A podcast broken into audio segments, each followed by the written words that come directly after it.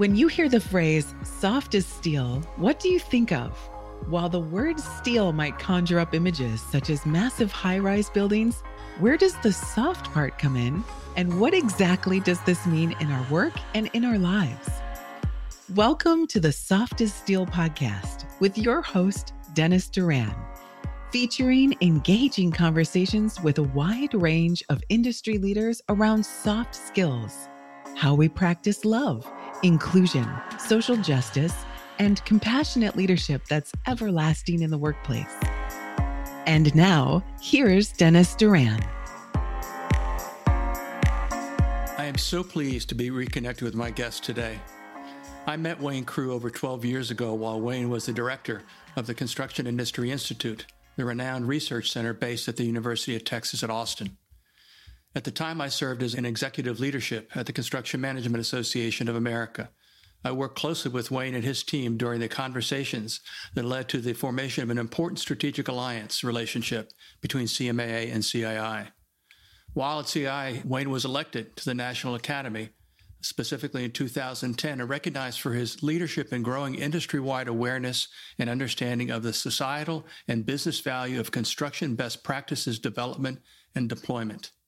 Following his tenure at CII, went on to serve as the president and CEO of the National Academy of Construction, where he retired from that organization at the end of 2022, just last year. Wayne has over 50 years of experience in engineering and construction industry and has worked for both owner and contractor firms as well as in research. Early in his career, he served in project management and engineering positions for two large owner companies, Amoco Chemical Corporation and Michigan Chemical Corporation. Later, he served in executive positions at engineering giants Technip USA and KBR. His roles in research included serving as director of research at CII and, as I said earlier, and as their director. Wayne might say that one of his greatest accomplishments in life is meeting and marrying his wife, Ravanna, nearly 50 years ago. It's my pleasure to welcome you, Wayne, to the Soft and Steel podcast. Dennis, thank you. I'm honored to be here and looking forward to a good conversation with you. And I have no doubt that that's about what's to happen.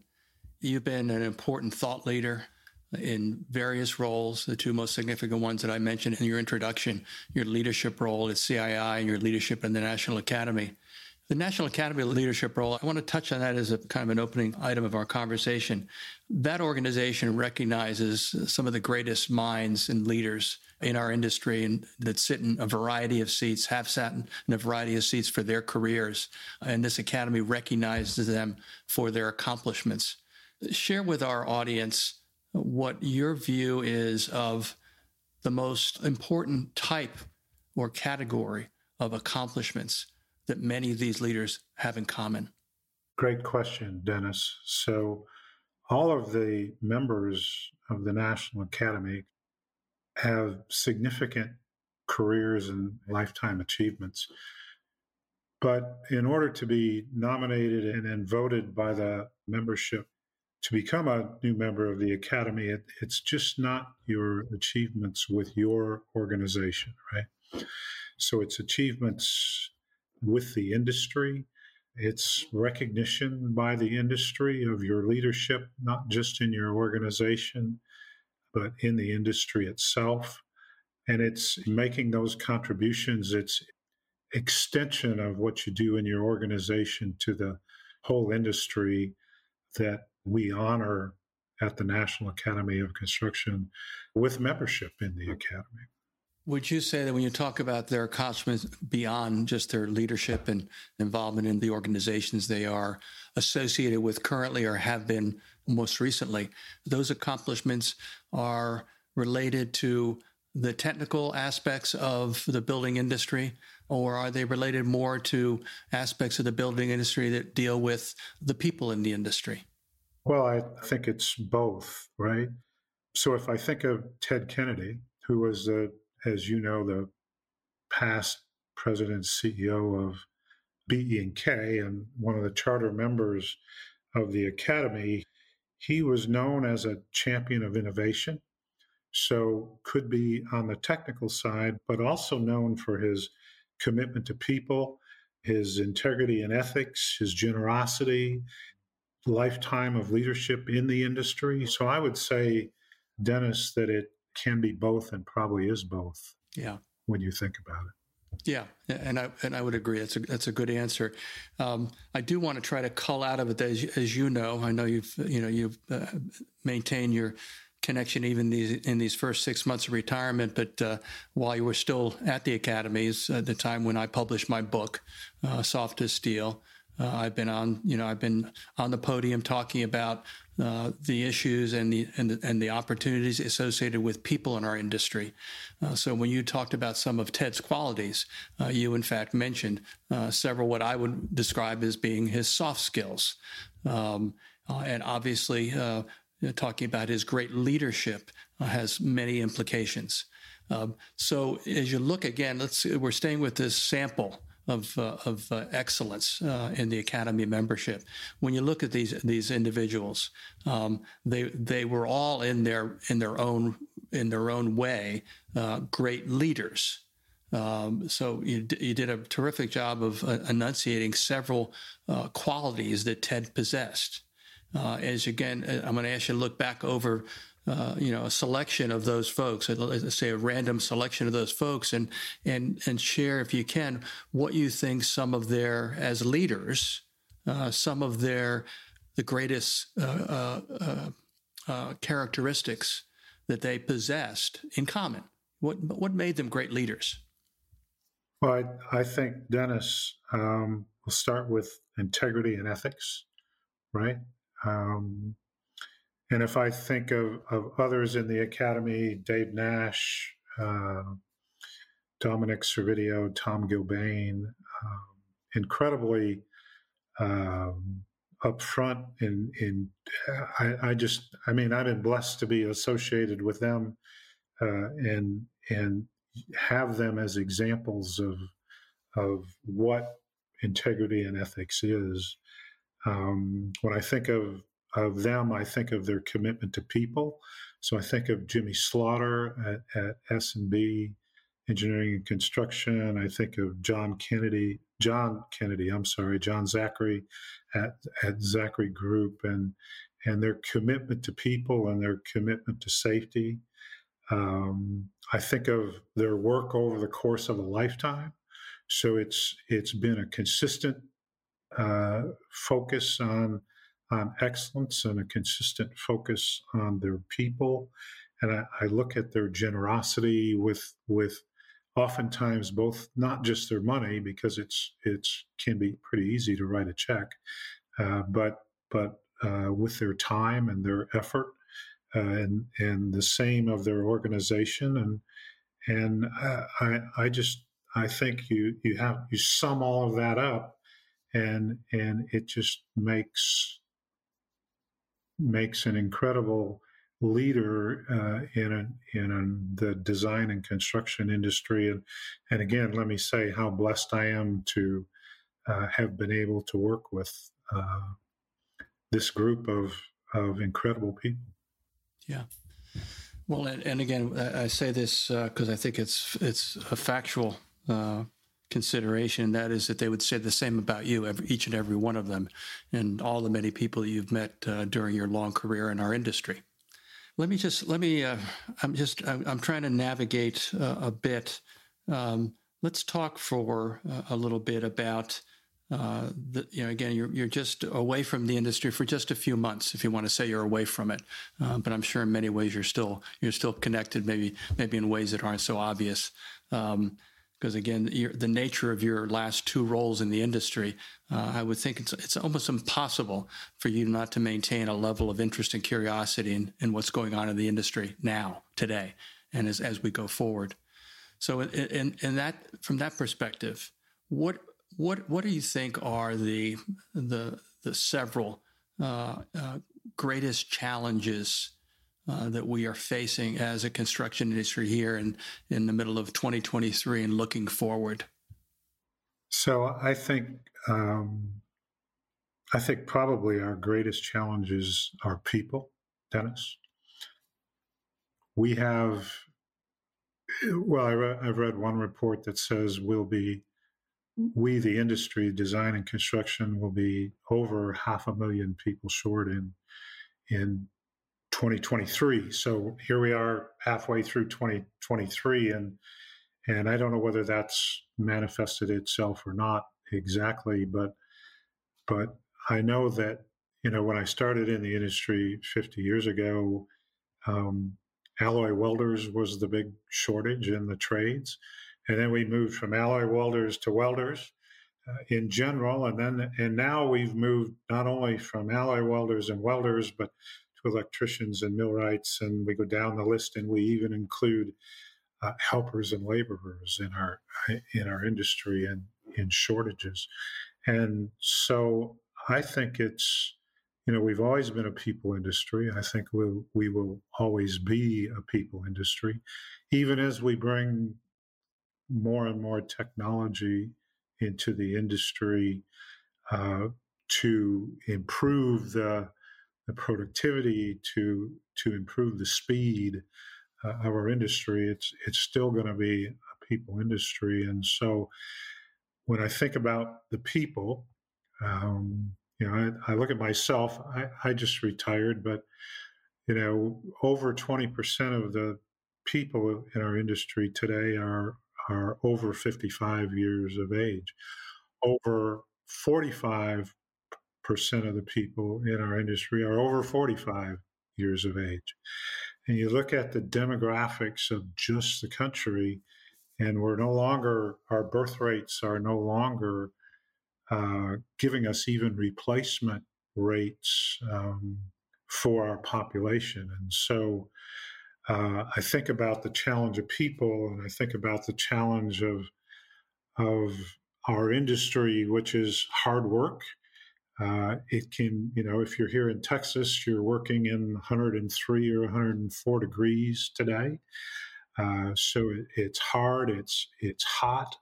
Um, we have the we as a construction industry have the the biggest uh, number of fatalities uh, in our industry or or in the workplace every year.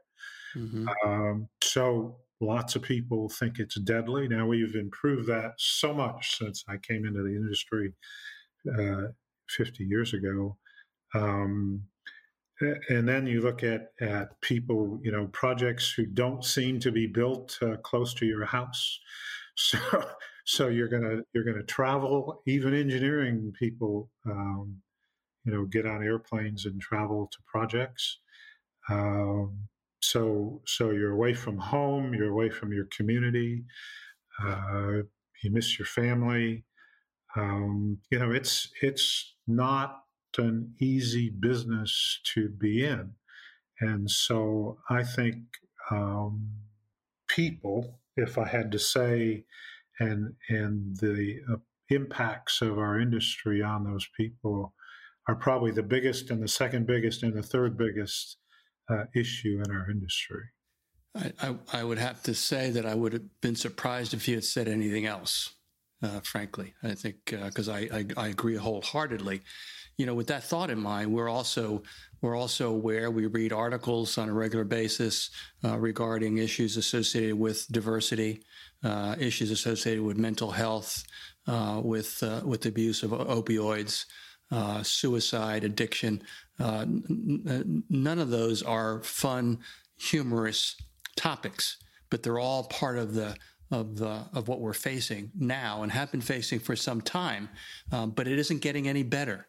Uh, again, uh, a, a, good mutual uh, friend of ours, Teresa Magnus, uh, you know, has uh, you know has has has added a, whole other line of of interest from a from a from an from a curiosity, uh, a research, and, and hopefully then a, a, deployment standpoint, and that has to do with mental wellness. Um, I mean, you described correctly. Uh, this is a tough. This is a tough business uh, even in the in the the lightest uh, segments of our industry. Uh, it it uh, it wears on a person's knees and their joints and their back. Um, and so, with with all you know, all of these elements uh, that you t- that you touched on or implied, um, what what would you what, what would you say to, to to the leaders of today? And I'm talking now about the individuals who are not just in that 55 percent that are over 55. That's an alarming number. Uh, for sure. And you, and, and you also correctly indicated the fact that we're not even at the birthright level replacing uh, uh, human beings at a sufficient rate to, to, to feed into the pipeline. So what are, what should leaders be doing today to try to do everything they can to attract as many possible uh, entrants into industry as they can? And perhaps more importantly, take care of the ones that are already here. That's a that's another great question, and and so I I guess what I would do is is to to answer that question is maybe point point you to somebody like Ross Myers, who's the CEO of Allan Myers. Ross has is one of the first people in the industry that I know that identified mental wellness as an issue and, and identified that the, the suicide rate among uh, our industry is five times our fatality rate. Uh, so, so we lose uh, existing workers, uh, you know, on the rate of some 5,000 people a year uh, to suicide. Um, and, and Alan has, has challenged other industry leaders. So it, it could be Gilbane, it could be Kiewit, it, uh, it could be the leaders of Turner, um, to look at, at mental wellness, and they've been looking at it. They've they've started to, um, and many of the the leading companies now uh, are are on campaigns to make um, mental wellness an issue, to make employee assistance programs available to all employees. So it's not just the home office, uh, but it's it's the construction force, it's the trades, um, and and so we've started down that path, right? Um, I think I think it's the right path. If you again, if you look at S and B engineering and construction. They have a they they have a whole employee program like W H O L E.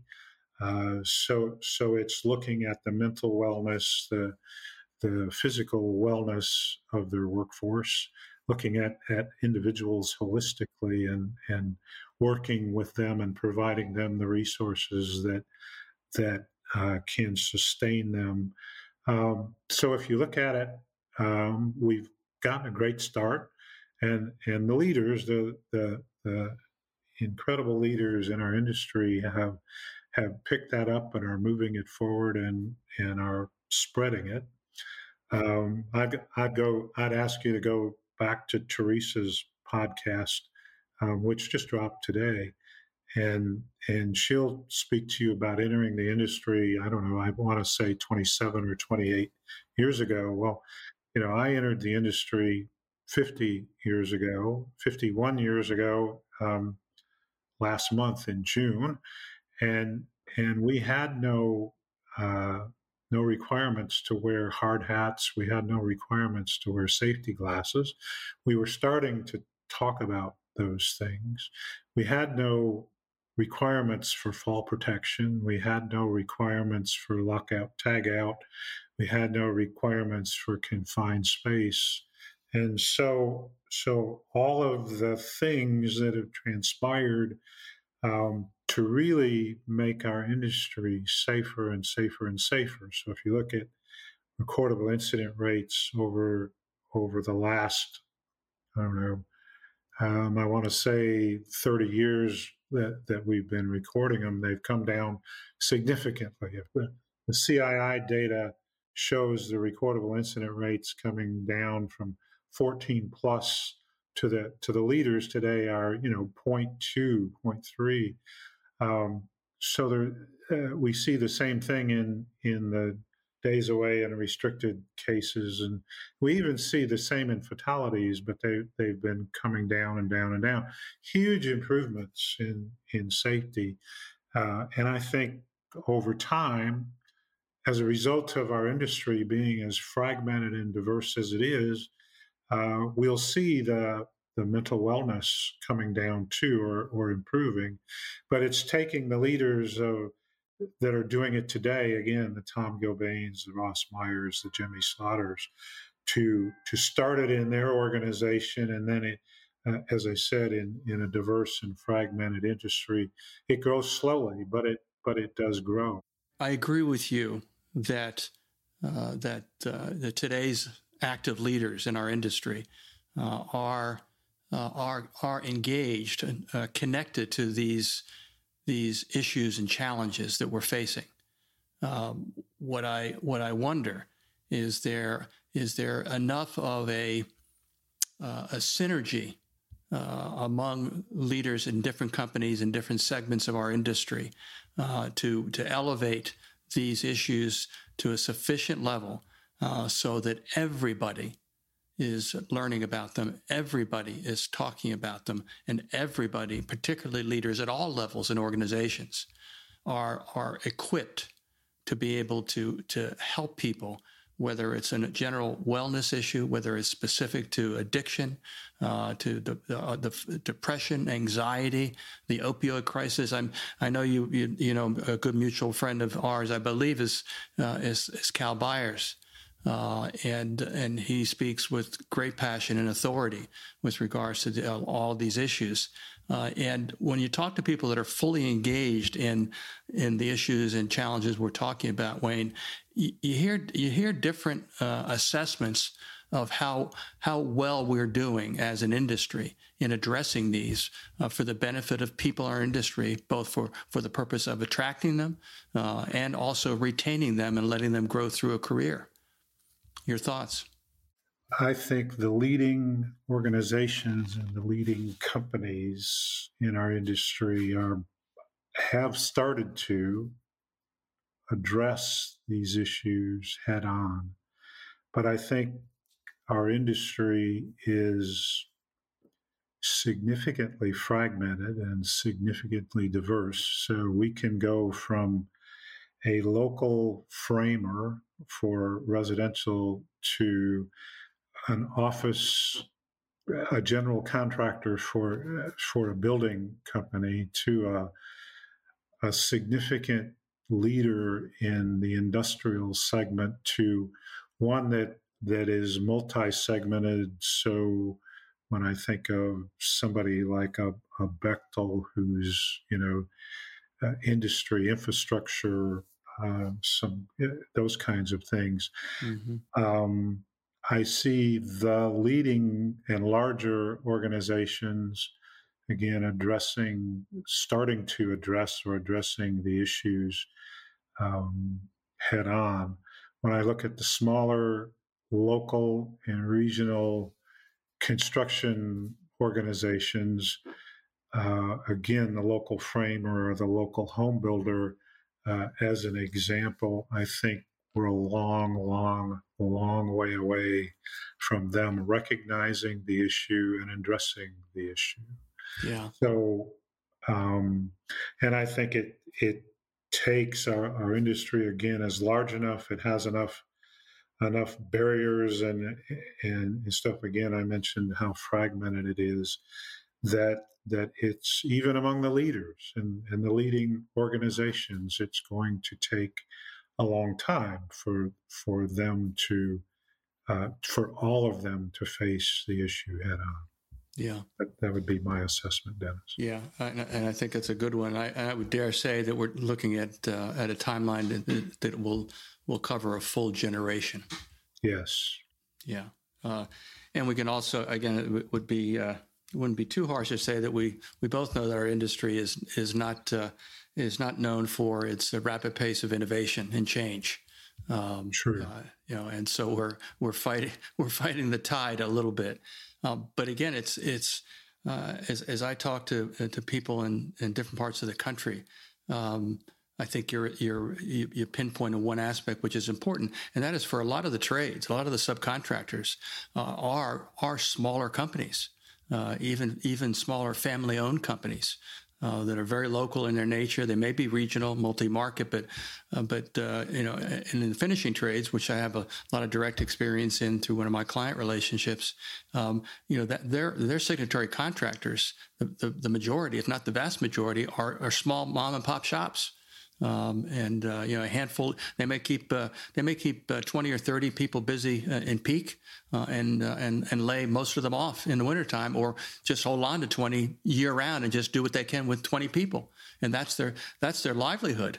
Um, so so that and that's another one of the things that makes this you know such a in my in my view and this is just from my perch it just it, it makes it such a, a demanding challenge uh, to try to try to meet because we can do everything we can. I'm sure you you, you continue to hear uh, the lamenting about the the the implications of technology in the in industry. You know, whether it's AI, uh, 4D design, robotics, uh, automation of this and that and whatever, uh, off-site construction of of, uh, of, buildings and then taking them and raising them on jobs. All these innovations and technology implications in our industry. Some people just throw their hands up and say, you know what, this is bad.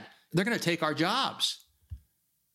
What's what's what's right or wrong about that? They don't they don't have to take our jobs. they just have to fill the jobs of all. See, I'm just the, trying to rile you up. People who are leaving the industry, right? So, again, let me another report I read, or maybe it was the same report, indicated that next year will be the peak year for baby boomers leaving the industry, and that's 1,200 a day.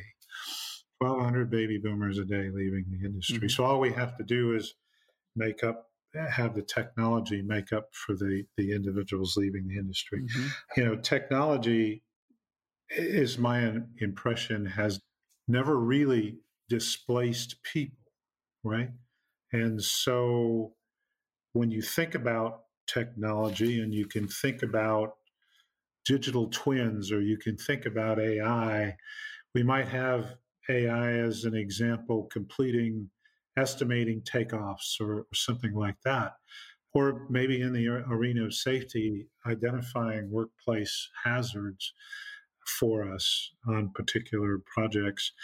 But it's not replaced people, it's just enabled us to do better and better work. And so I see the technology that's coming down the road. And there is a lot of technology coming down the road. Again, whether it's robots or it's artificial intelligence or it's digital twins or those technologies will enable us to do better and to meet the demands, the, the wants and the needs of society, not displace our workforce. So that's how I see technology. Yeah. That's a very wise and sensible view, and I agree with it.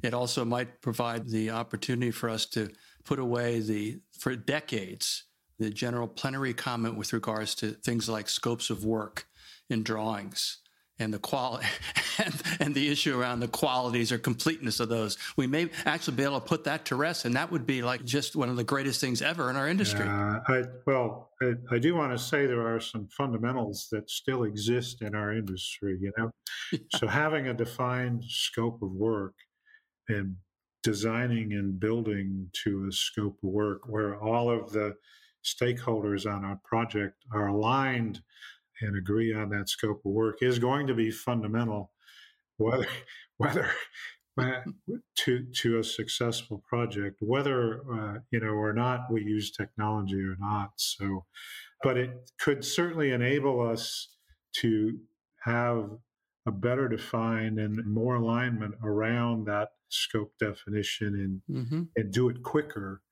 Mm-hmm in the future. And so that's where I would think that technology would enable us in that arena. But again, even the pyramids, right? Mm-hmm. Fundamental, you know, the pyramid's going to be shaped like this, and that, you know, there was some definite scope definition there. Yeah, yeah. This has been exactly what I thought it would be. Uh, we didn't laugh quite as much as I thought we might, but your viewpoint, the wisdom you shared around, again, we talked almost entirely about people and things that relate to people. And I think the way you queued it up with your initial remarks is magnificent. Folks will want to listen to this conversation to hear you and to be encouraged that someone who provided great thought leadership for decades and serving this industry still has caring and interest in where this industry is and where it's going. So I thank you very much for taking your time today to talk with me. Well, thank you, Dennis. I love this industry. It's been incredibly good to me. And the people in this industry are what makes it incredible. And so it's been a great discussion and conversation. I just thank you for helping me to be a part of it. My pleasure. Take care. Thanks for joining us today for this episode of the Soft as Steel podcast with your host, Dennis Duran. Dennis is the author of Soft as Steel and a leading speaker and trainer for organizations across many industries and verticals. To learn more about the work Dennis is doing to activate soft skills in the workplace, contact him at dennisduranspeaking.com. Be sure to check out his book, Soft as Steel, on Amazon or wherever books are sold. You can subscribe to this podcast on iTunes or wherever you'd like to get your podcasts. And please remember to share this episode with your friends, colleagues, and anyone you feel would benefit from the conversation. We'll see you next time on the Soft as Steel podcast with Dennis Duran.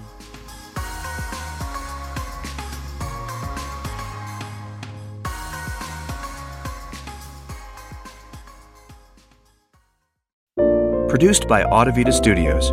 Connect your voice to the world.